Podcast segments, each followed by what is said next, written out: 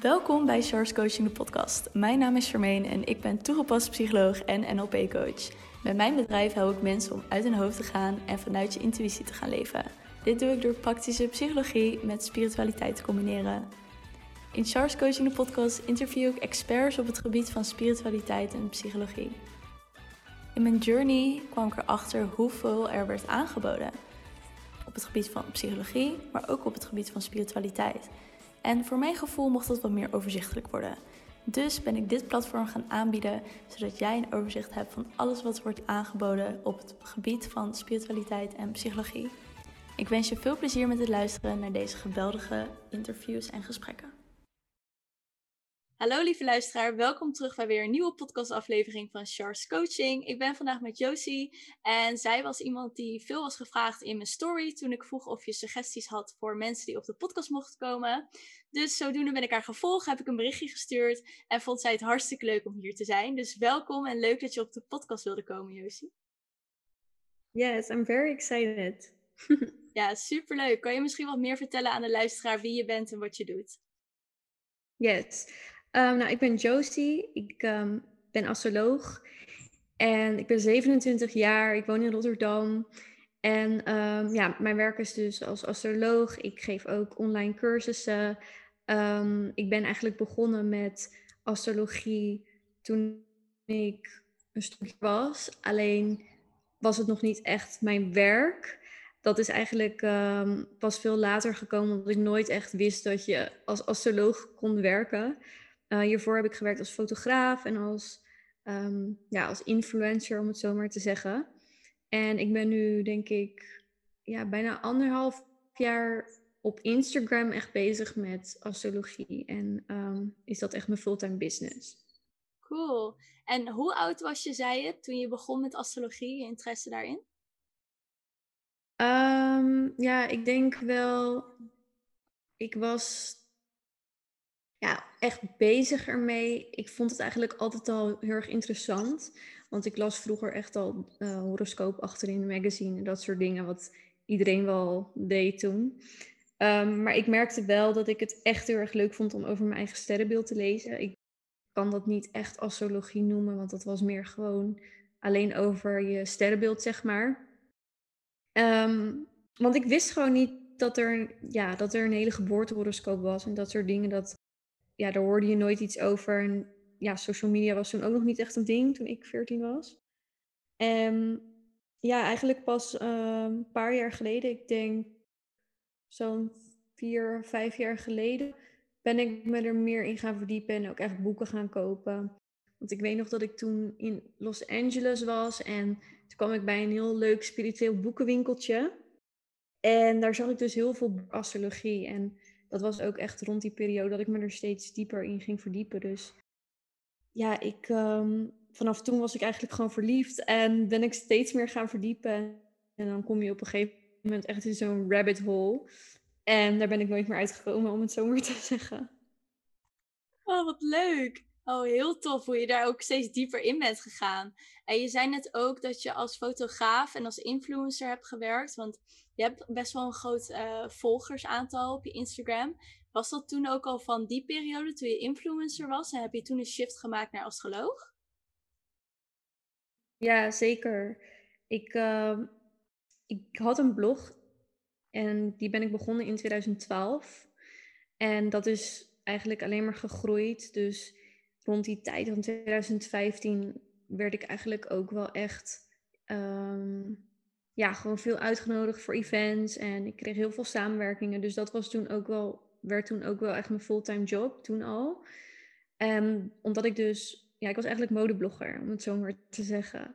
En ik maakte best wel uh, veel productfoto's ook. En toen werd ik opgepikt door een groter bedrijf. En toen ben ik voor hun foto's gaan maken. En toen heb ik, ja, ik heb drie jaar voor Jamin gewerkt als fotograaf voor hun social media.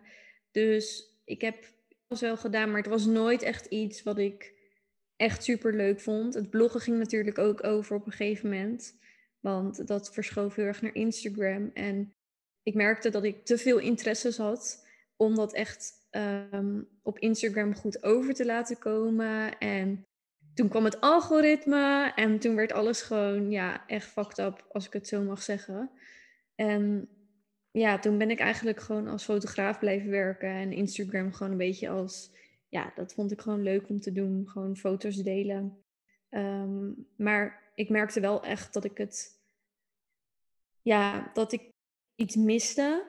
En dat dit niet iets was wat ik altijd wilde doen. Dus zeg maar fotografie en voor uh, bedrijven werken.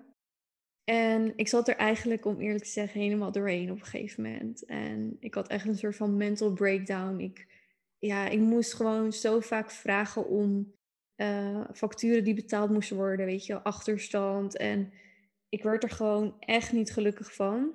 Hoewel ik het fotografie dan wel leuk vond, maar door die, ja, omdat dat steeds het geval was, vond ik het dus steeds minder leuk. En toen zei een vriendin tegen mij, want ik heb grafisch vormgeven gestudeerd. En toen zei een vriendin tegen mij van, waarom ga je niet zo'n geboortehoroscoop illustreren? Echt zo grappig, want daar is het dus allemaal begonnen. En ik dacht eerst van, ja, waarom zou ik dat doen? En toen ben ik het gaan doen. Gewoon eigenlijk omdat ik me dus soort van verveelde. Toen zette ik het op Instagram. Want ik, ik heb wel altijd mijn weg in spiritualiteit heb ik altijd gedeeld. Dat is echt al dat heb ik denk ik al sinds 2015, 2016 gedaan. Alleen nooit op de manier zoals ik het nu doe of hoe je het nu op Instagram ziet. En ik deelde dat en ik kreeg gelijk allemaal reacties. Oh, wat is dat? Oh, dat wil ik ook. Nou, ik had al een website en toen dacht ik, oké, mensen vinden dit leuk. Um, ik had de eerste, ja, de eerste dag had ik denk ik 20 bestellingen voor dus die bird chart. En ik wist gewoon dat, dat ik hiermee door moest gaan. Of het nou illustreren was of astrologie. Nou, toen kreeg ik natuurlijk later kreeg ik de vraag van oké, heel leuk die illustratie. De geboortehoroscoop illustratie. Maar wat betekent het? En toen dacht ik, oké, ik vind het best wel spannend om readings te geven. Want ik deed dat wel voor vriendinnen of voor vriendinnen van mijn moeder of zo. Maar nooit echt voor mensen die ik totaal niet kende. En ik heb het toch gedaan en ik kreeg zulke goede feedback van, oh, het klopt echt zo erg. En toen dacht ik, oké, ik kreeg echt zo'n zelfvertrouwen boost. En sindsdien ben ik nooit meer gestopt en is het nu gewoon een ja, best succesvolle business, zeg maar. Heel verhaal. Ja, maar super leuk om jouw verhaal te horen en jouw journey daarin. En ook mooi hoe je benoemt van in 2015, 16 deelde ik ook al over spiritualiteit. Want dat vroeg me inderdaad af van hoe die shift van influencer naar astroloog ook was voor je volgers en voor de mensen om je heen. Maar eigenlijk heb je ze daar al op voorbereid door het al te delen over wat jouw interesses waren en dat je astrologie leuk vond. Ja, klopt. Ja, het was nooit echt zo'n. Die, die vraag krijg ik wel eens vaker van ehm, hoe was die shift? Maar die shift was echt, die was er niet echt. Het was gewoon heel erg geleidelijk. En ik heb in, volgens mij was dat 2016 of 2017, ben ik ook nog een andere website begonnen met twee vriendinnen. Dat heette New Moon Magazine. Um, en dat ging dus ook over um, spiritualiteit, over taboes, maar ook over astrologie. En dat was heel erg leuk om te doen. Uh, alleen het kostte heel veel tijd. En wij merkten dat rond die tijd er nog echt niet genoeg interesse was. Um, vanuit jongeren over de nieuwe maan of over astrologie. Dat, dat was gewoon nog niet heel erg bekend. En ik ben er gewoon te vroeg mee geweest. Want we vertelden over kristallen, over ehm, ook dingen over van um, ja, over seks en seksualiteit. En hoe je jezelf meer kan accepteren. En er was wel een following, maar het, was, het groeide gewoon niet. En dat was zo jammer, want ik denk als ik dat nu was gestart, of misschien een jaar geleden, dan was het heel anders geweest. En stonden mensen er ook meer voor open. En ja, dat, ehm, ja, ik vind het nog steeds wel jammer, maar dat, dat was die weg waarschijnlijk die ik, uh, die ik moest gaan daarin. Ja, precies. Ja, daar heb je ook wel gelijk in hoor. Ik had mijn moeder er ook over, dat wat zij doet dat, het, dat zij het gevoel heeft dat ze soms ook voorloopt op wat mensen nodig hebben. Dus wat zij drie jaar of vier jaar geleden deelde, dat is iets wat mensen nu heel erg interessant vinden en leuk. Dus zij loopt ook telkens voor op waar mensen interesse in hebben. Dus daar heb je ook gelijk in, inderdaad. Als je het nu had gedaan, was het heel anders geweest. Dan waren er, was je waarschijnlijk echt een super grote following daarin gekregen. Ja, misschien wel. En ik, ik moet zeggen dat ik nog steeds wel eens uh, DM's krijg van: Oh, ik schaam me voor mijn interesse in spiritualiteit. Of ik durf er niet echt uh, met mijn vriendinnen over te praten. Dat vind ik zo jammer. Um, maar ik hoop ook dat dat gewoon steeds meer wordt. Want ik zie ook vriendinnen van mijzelf die totaal niks ermee hadden een paar jaar geleden, dat die zich er ook steeds meer voor openstellen. En dat is gewoon heel erg mooi om te zien. En ik hoop dat het vooral ook bij jongere meiden gewoon normaal wordt. Ja, en dat is ook waar ik heel erg achter sta. Gewoon normaliseren van spiritualiteit. Want ik zag ook toen ik net uh, actief werd op Instagram en heel erg deze niche kreeg van spiritualiteit. Toen zag ik ook bijvoorbeeld posts van mensen dat ze zeiden: Ik kom uit de kast spiritueel of zo. Dat ze uit de kast kwamen voor spiritualiteit. Dat ik dacht: Huh, hoezo moet het zo'n ding zijn? Weet je wel, het is toch iets normaals je toch helemaal niet een ding van te maken. En ik denk hoe normaler wij er ook mee omgaan en minder ook termen gebruiken zoals, oh, ik ben zweverig of het is uh, hocus pocus of weet ik veel wat. En gewoon erover praten alsof het normaal is. Dan gaan andere mensen het ook meer accepteren dat het normaal is. Ja. ja, ik ben er ook mee opgegroeid. Dus dan is het misschien ook wel anders. Maar ik kan me ook voorstellen dat als je bijvoorbeeld uit een heel erg um, gelovig gezin komt, waar het niet geaccepteerd wordt, dat het natuurlijk al een stukje moeilijker is om ja, al voor jezelf die stap te nemen om um, daarover te leren of je daarin te verdiepen.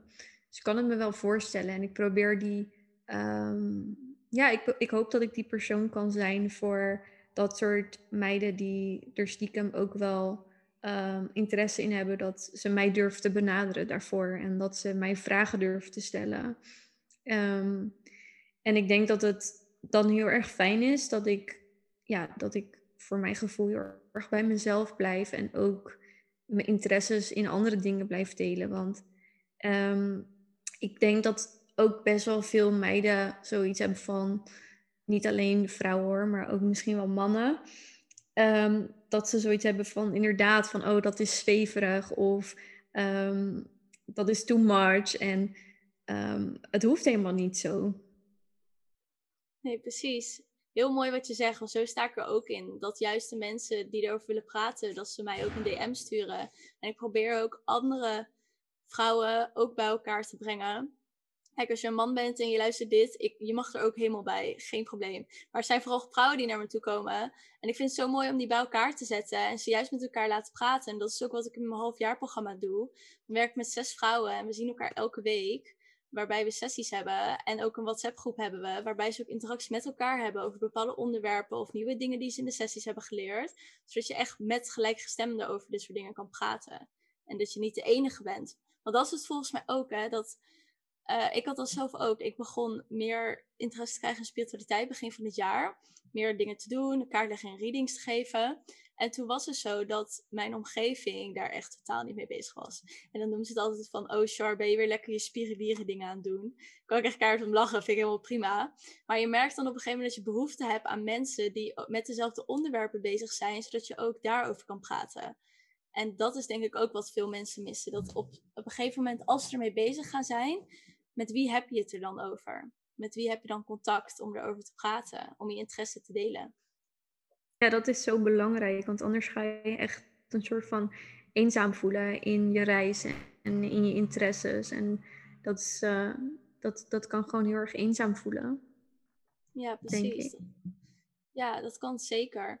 En we hadden het net voor de podcast ook over je boek die je hebt geschreven, die je binnenkort ontvangt in de winkels komt. Kan je misschien daar wat meer over vertellen, wat het inhoudt en waarom je dat hebt geschreven? Ja, um, nou begin dit jaar, voor corona, um, is er een artikel geschreven over dat astrologie heel erg populair wordt bij jongeren. En um, ja, dat ging best wel viral. Het was een artikel in het NRC. En dat werd opgepikt door een uitgeverij. En die uitgeverij kwam bij mij en zij wilde heel graag een journal met mij uitbrengen. Of in ieder geval een boek. En toen dacht ik, yes, dit wil ik. Um, ik kan eindelijk zeg maar via een ander um, ja, hoe zeg je dat? Ik kon eindelijk via een ander medium mijn kennis delen. En iets wat dan fysiek is en niet alleen op Instagram of op een website. Dus dat was gewoon echt heel erg cool. Maar we gingen nog een beetje brainstormen over wat het dan moest zijn. Want ehm, een astrologieboek, dat vond, daar vind ik mezelf nog niet. Ehm, ja, ik, ik, een astrologie ik het wat langer moet studeren. Uh, misschien over tien jaar dat ik, uh, dat ik me daar klaar. Maar ik ben al wel echt jaren bezig met uh, de volle maan en nieuwe maan en de energie van de tekens en de sterrenbeelden. En ik dacht dat is ook wel een mooie stap voor mensen die wat meer over astrologie willen leren.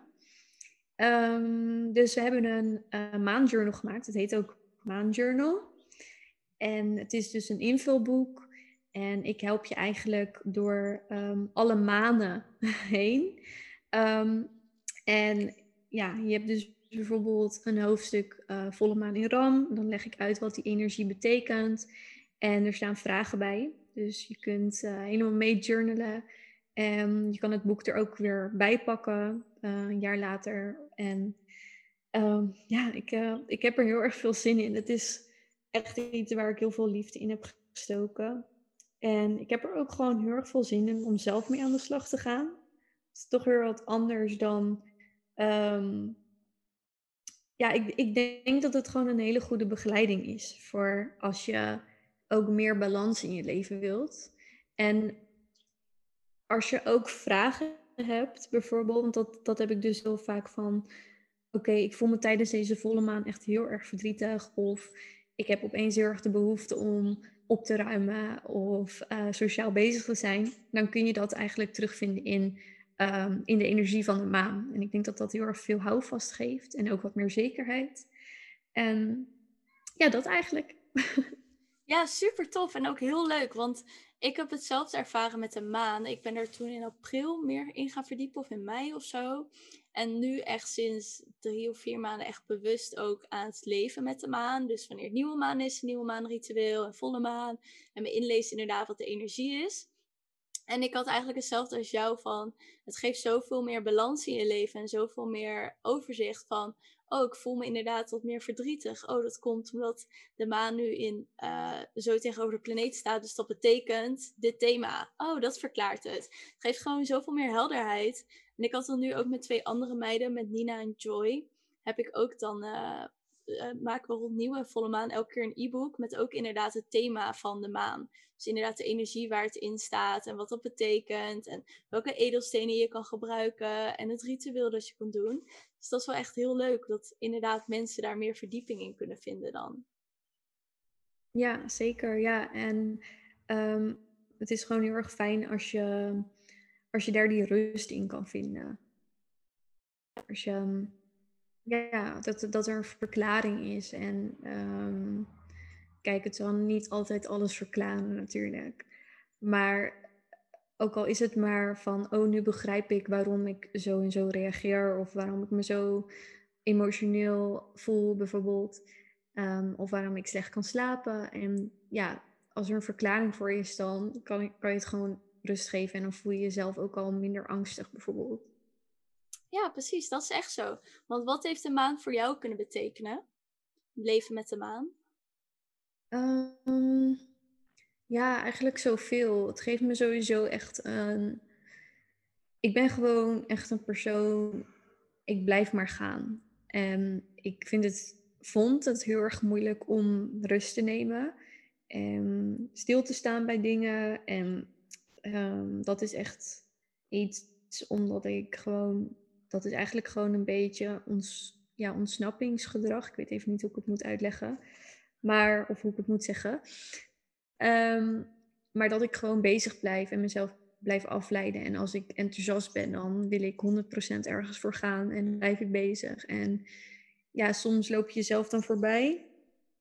En ik leef wel bewust, maar qua rust vind ik dat gewoon soms best wel lastig. Want ik heb ook het niet zo heel erg veel slaap nodig heb. Dat is misschien iets wat ik mezelf heb aangepraat. Of um, misschien is het echt zo. Maar ik vind het bijvoorbeeld ook heel erg moeilijk om stil te zitten. Als ik een film kijk, moet ik ook echt iets anders nog doen. eh, ik wil altijd productief zijn en dat is gewoon niet gezond. En ehm, sinds ik nu een paar jaar met de maan leef en echt die momenten neem van oké, het is volle maan.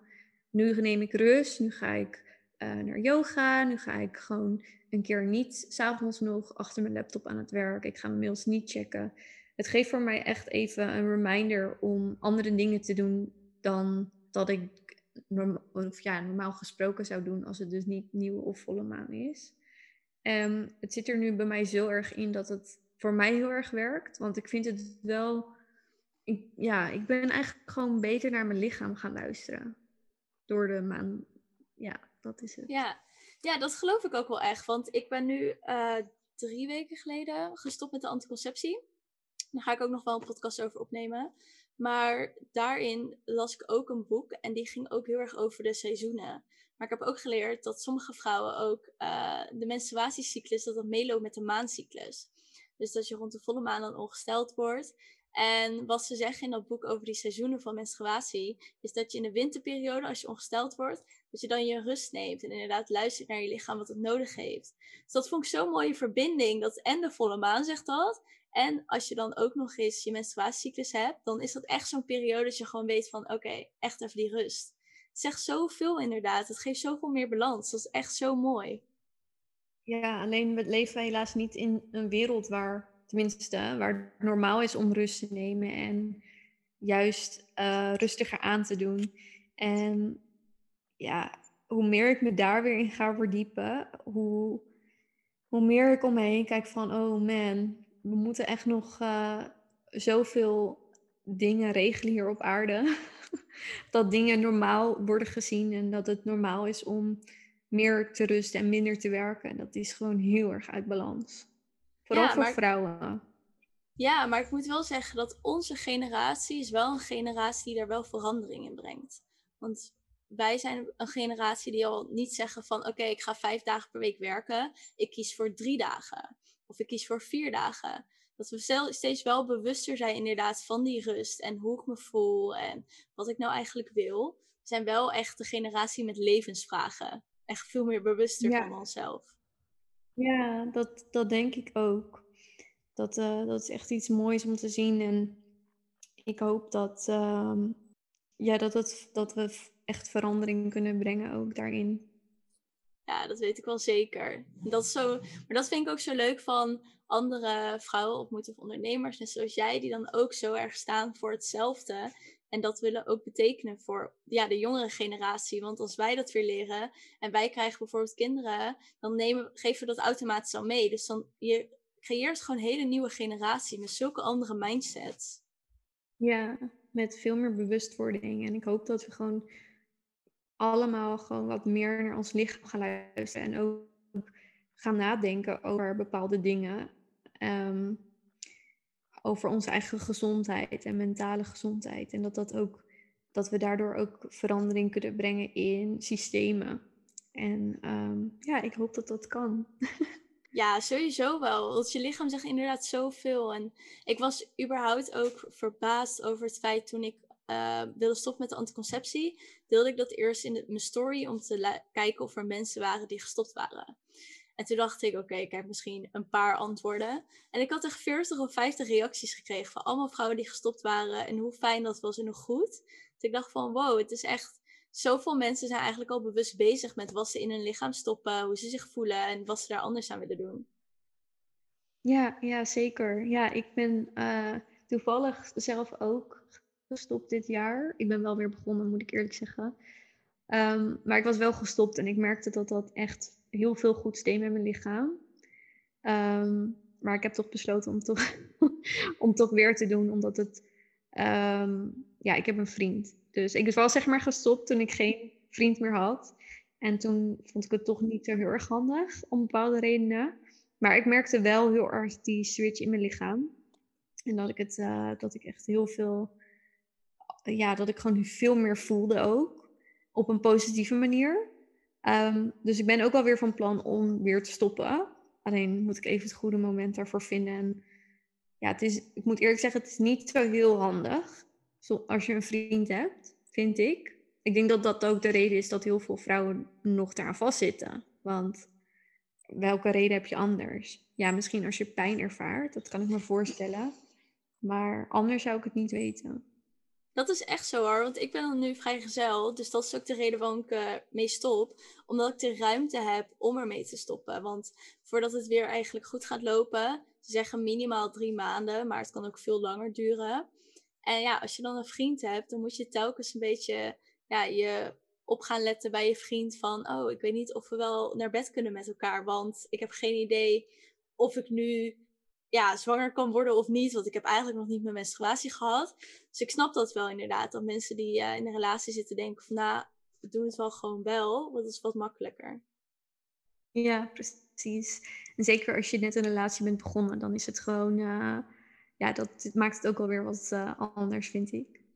Ja, zeker. Maar het is echt, um, toen ik daar dus ook mee stopte, toen merkte ik hoeveel vrouwen er ook mee zijn gestopt. En ook heel veel vriendinnen. Dat die ook allemaal positieve ervaring hadden. Terwijl, ja, het is niet iets wat je, wat je niet bespreekt. Maar toen ik er echt om ging vragen, dacht ik, wow, dit, um, dit wist ik niet. Ja, dat had ik dus ook inderdaad. Want ik ben toen uh, overgestapt van de pil naar de prikpil. En omdat ik dus minder hormonen wilde, maar het kwam eigenlijk nooit in me op om helemaal te stoppen. Ook omdat ik dat nooit had gehoord. Dus voor mij was het een soort van normaal dat je sowieso aan de anticonceptie ging. Want dat is, was mijn wereldbeeld, dat iedereen dat deed. Dus toen ik inderdaad al die reacties kreeg, dacht ik... Huh? Oh, er zijn echt best wel veel mensen die dat al gewoon jarenlang zijn gestopt. Vond ik zo bizar inderdaad om te lezen. Nou, ik ben heel erg benieuwd naar je, naar je aflevering. ja, nice. Eh, ik zal hem wel doorsturen naar je. Ik ga met een vriendinnetje hier op het eiland opnemen met Evie. En zij heeft ook, uh, hoe noem je dat, orthomoleculair opleiding gedaan. Oh ja, dus heel, ja, erg, ja. heel erg over je hormonen. Dus zij helpt mij nu ook met een schema en welke kruiden en vitamines ik nodig heb om goed te zorgen voor mijn hormonen. Dus met haar ga ik die podcastaflevering opnemen. Dus dat wordt heel interessant. Heel interessant. Can't wait. ja! En wat ik ook nog leuk vind aan jou, wat ik zie, is dat je echt een soort van, in mijn ogen, een self-care queen bent. Met je self-care rituelen vooral. Dat is gewoon altijd die foto's met je bad en dan de kaarsjes en dingetjes. Want ik had met jou daar volgens mij een kort gesprek al over op Instagram. Wat is de reden dat je ja, dat echt heel belangrijk vindt om dat voor jezelf in te plannen?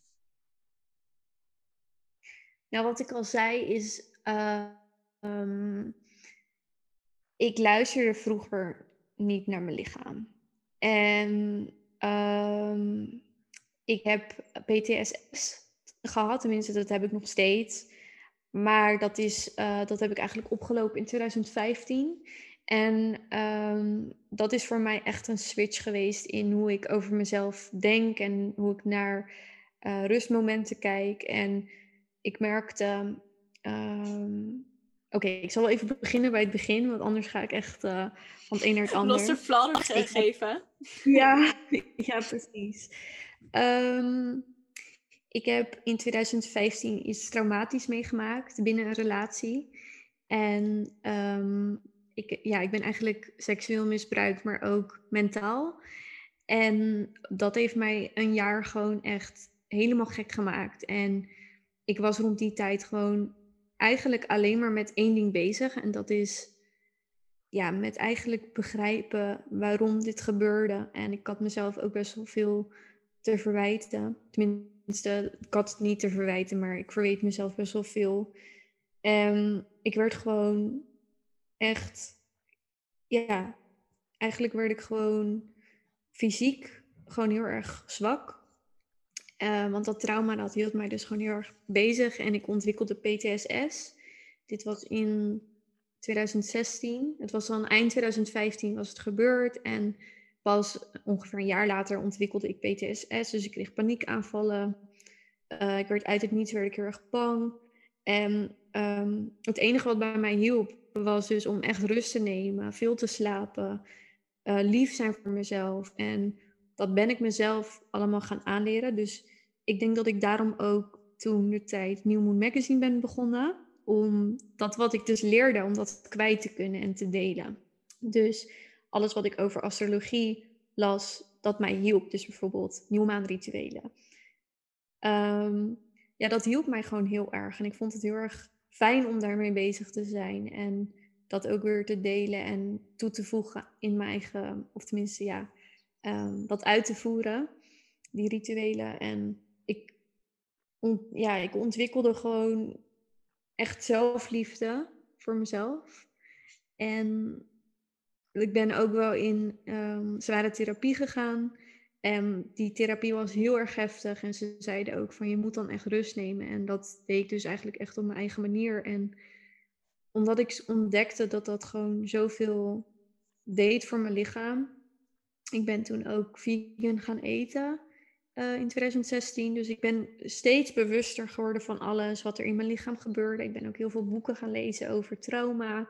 En um, ik, ik heb dat gewoon echt helemaal zelf onderzocht eigenlijk wat er gebeurde en waarom iets gebeurde. En um, misschien is het voor iemand heel erg stom om, uh, om te zien dat ik bijvoorbeeld iedere ochtend Palo Santo aansteek. Maar dat helpt mij. En ja, voor iedereen zal het anders zijn. En um, ik denk dat ik daarom gewoon die zelfcare momentjes altijd zal blijven doen. Omdat ik gewoon weet hoeveel rust het je geeft. En ja, dat eigenlijk. Ik weet niet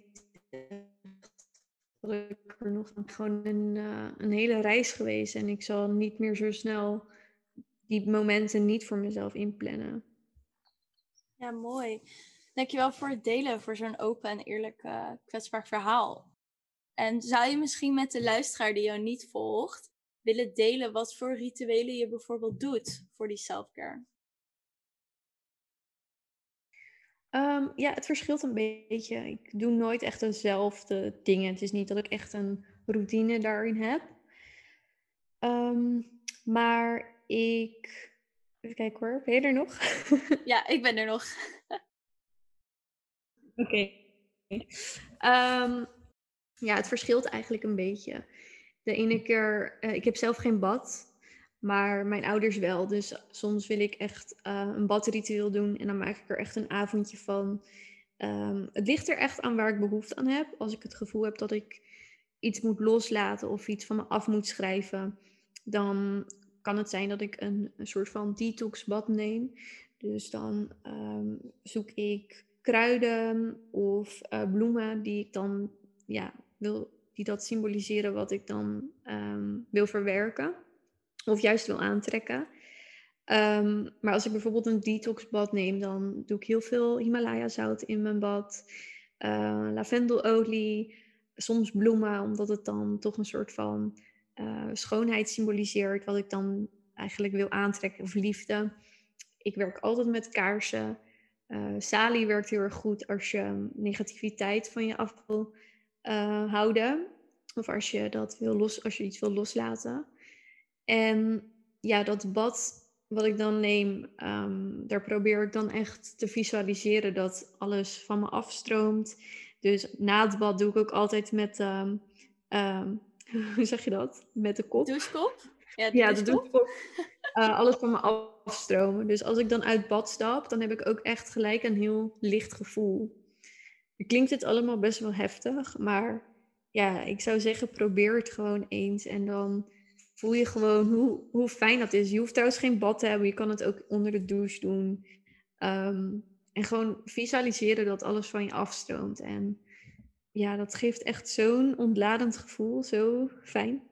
En ja, ik vind het wel echt mooi dat, ja, ik denk dat je daar gewoon je eigen weg in moet vinden. Want als jij denkt van ja, ik heb echt geen zin om in een bad te gaan met allemaal bloemen. Dan kun je ook je er iets meer in verdiepen en andere manieren vinden. Het is voor iedereen persoonlijk en anders.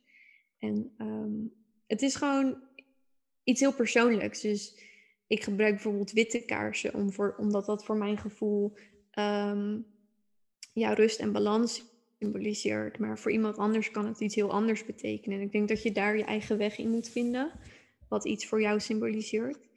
En kristallen kunnen daarbij helpen. Dus de werking van kristallen opzoeken Um, kijk hoe je die kunt gebruiken bij rituelen. Um, gebruik ik graag om juist weer nieuwe intenties te zetten, omdat dat voor mij heel erg, het geeft mij heel erg veel energie en die geur vind ik heel prettig. Dus ja, het is een, uh, het is eigenlijk gewoon onderzoeken wat je, wat je zelf fijn vindt. Ja, want in de ochtend met die Palo Santo, dan schrijf je toch voor jezelf ook intenties op. En dan de kaarsen en Palo Santo zet je dan even aan. En dat is dan mhm. toch een soort van jouw ochtenddingetje. Als ik, zo heb ik het gezien op Insta. Klopt. Dat is gewoon eigenlijk een heel kort maar krachtig klein ritueel voor mezelf. Soms schrijf ik intenties op, soms is het een affirmatie, soms is een week hetzelfde, soms zelfs twee weken.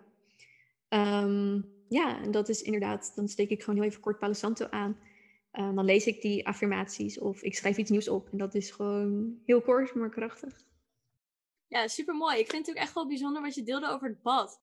Want ik heb nog nooit op zo'n manier gekeken naar een badritueel. Dat je echt inderdaad de kaarsen gebruikt voor symbolisatie. En dat je bepaalde zout erin doet en bepaalde olie er ook nog bij doet. Om echt bewust te zeggen, oké, ik neem dit bad omdat ik dit wil loslaten. Want zo vaak neem ik geen bad. Ik neem dat meestal als ik echt merk dat ik bijvoorbeeld vast zit of even wat rust mag nemen. Maar zo maak ik hem nog bewuster. Dus dat vind ik echt wel mooi. Die ga ik zeker zelf gebruiken. Ja, oh, als ik ooit ga verhuizen, ik moet echt een bad. Want ik heb het gevoel dat baden hebben gewoon iets magisch. I don't know what it is. Maar voor mij, ik weet niet. Het, het geeft me altijd zo'n goed gevoel. Vooral als ik echt die intenties zet. Of um, inderdaad gewoon onder water ga en dan echt ga visualiseren, dan ja, I don't know.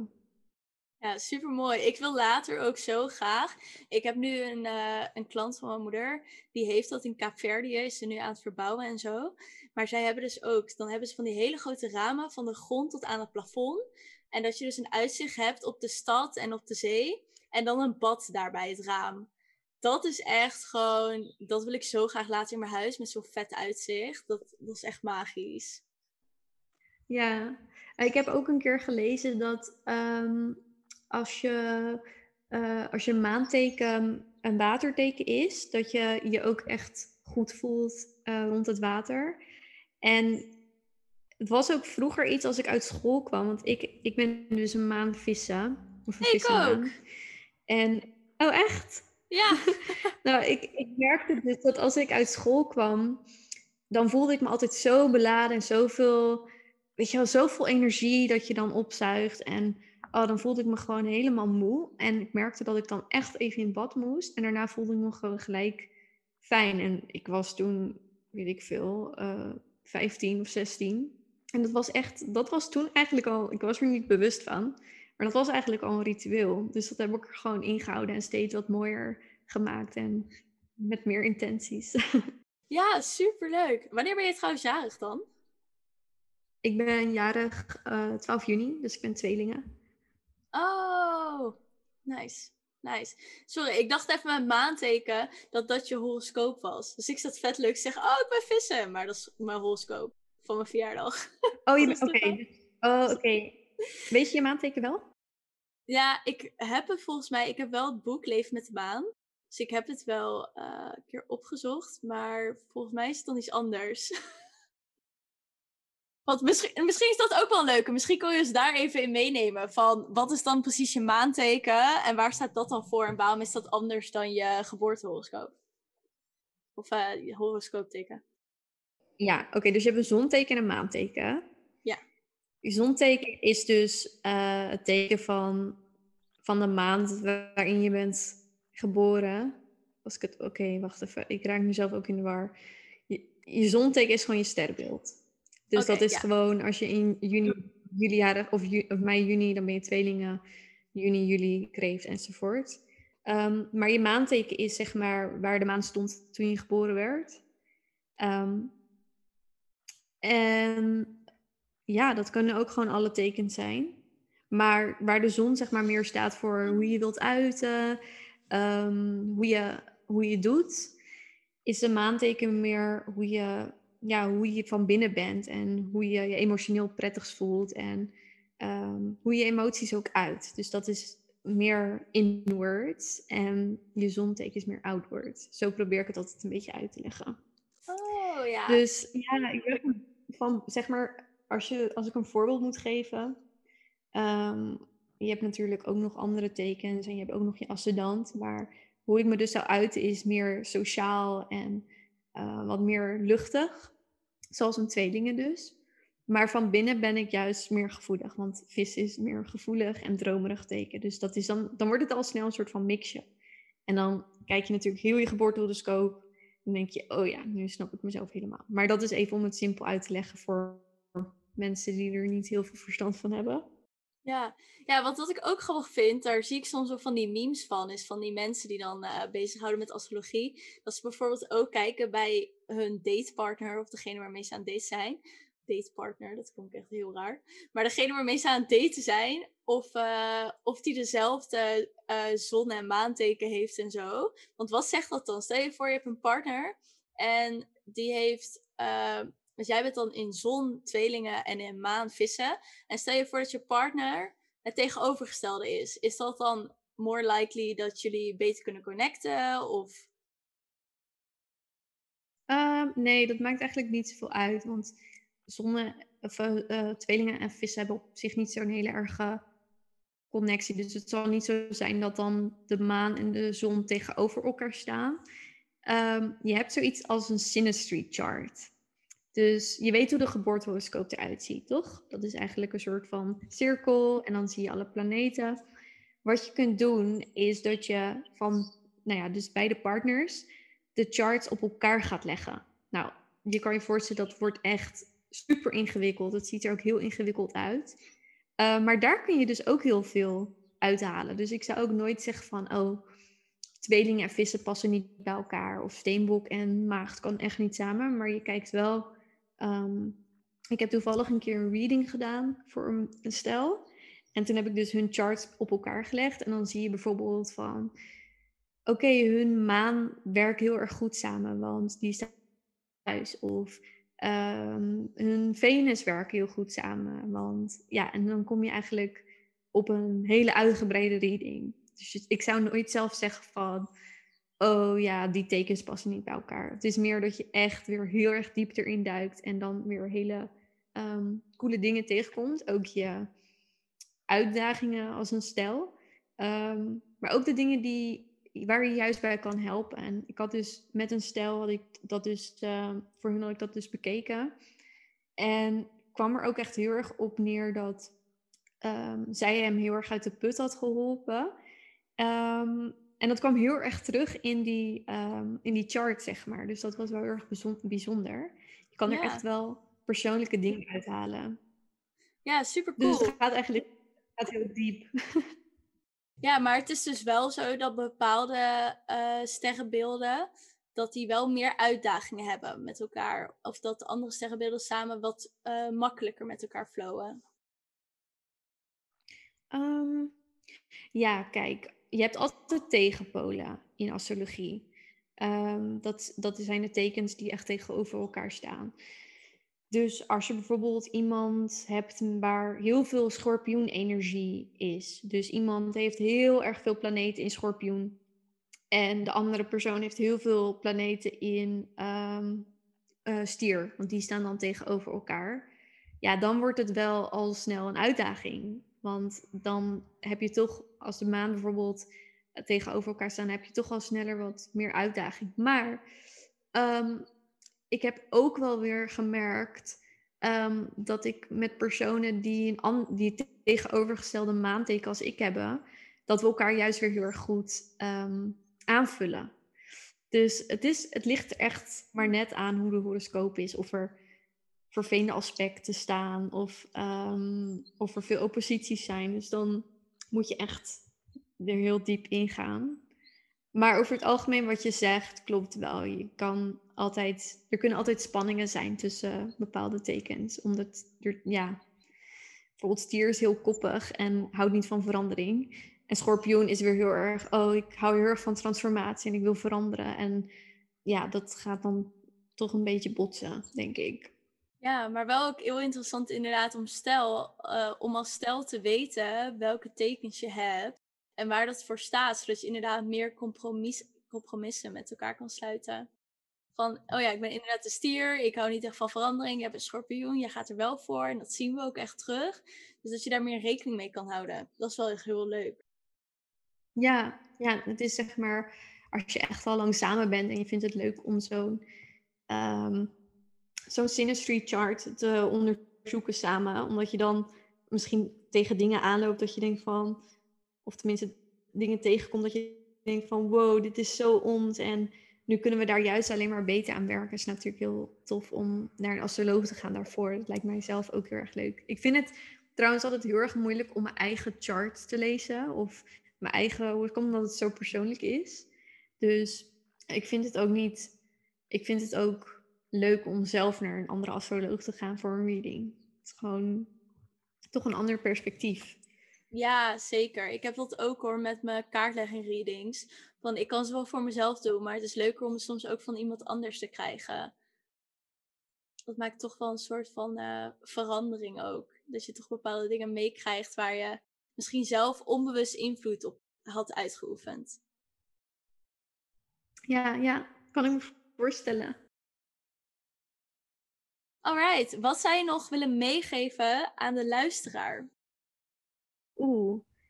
Ehm, nou, omdat we het over rituelen hadden, denk ik dat het, ehm, dat het, dat het ook ja, dat het goed is om zelf te onderzoeken wat voor ritueel bij jou past. En ehm, dat, dat je misschien iets ziet op Instagram wat iemand doet, betekent niet dat je dat ook moet doen. Het is juist heel erg interessant om je er zelf wat meer in te verdiepen, zoals ik dus zelf ook heb gedaan.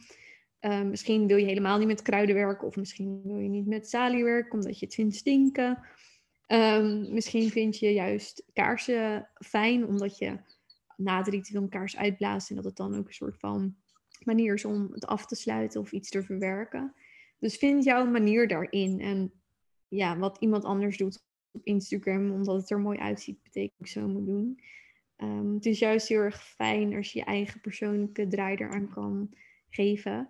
Ehm, ja, dat is misschien een tip die ik wil geven. Dat wat er ook staat, het is nooit hoe het moet. Of dat het verplicht is om iets te gebruiken. Of juist niet te doen of wel te doen. Mooi, dankjewel voor het delen. En jij bedankt als luisteraar dat je deze podcast hebt geluisterd. Maak een screenshot van de aflevering als je hem heel tof vond en hem wilt delen met je vrienden of je volgers. En tag mij en Josie dan ook zeker. Ik zal haar website en Instagram in de show notes zetten. En mocht je dit via iTunes luisteren, laat dan even een recensie achter en laat ons weten wat je van de aflevering vond. En dan zeg ik hierbij doei tegen Josie en wil ik je heel erg bedanken voor je tijd en het leuke gesprek dat we hebben gehad. En dan spreken we elkaar binnenkort weer. Ja, jij heel erg bedankt. Yes, thanks. Oké. Okay. Dat was de aflevering alweer. Ik wil je heel erg bedanken dat je tot het einde hebt geluisterd. Mocht je deze aflevering super leuk hebben gevonden, deel hem dan vooral met je vrienden. Je helpt mij ook door een review achter te laten op iTunes. Op die manier wordt de podcast nog meer zichtbaar. Tot de volgende aflevering.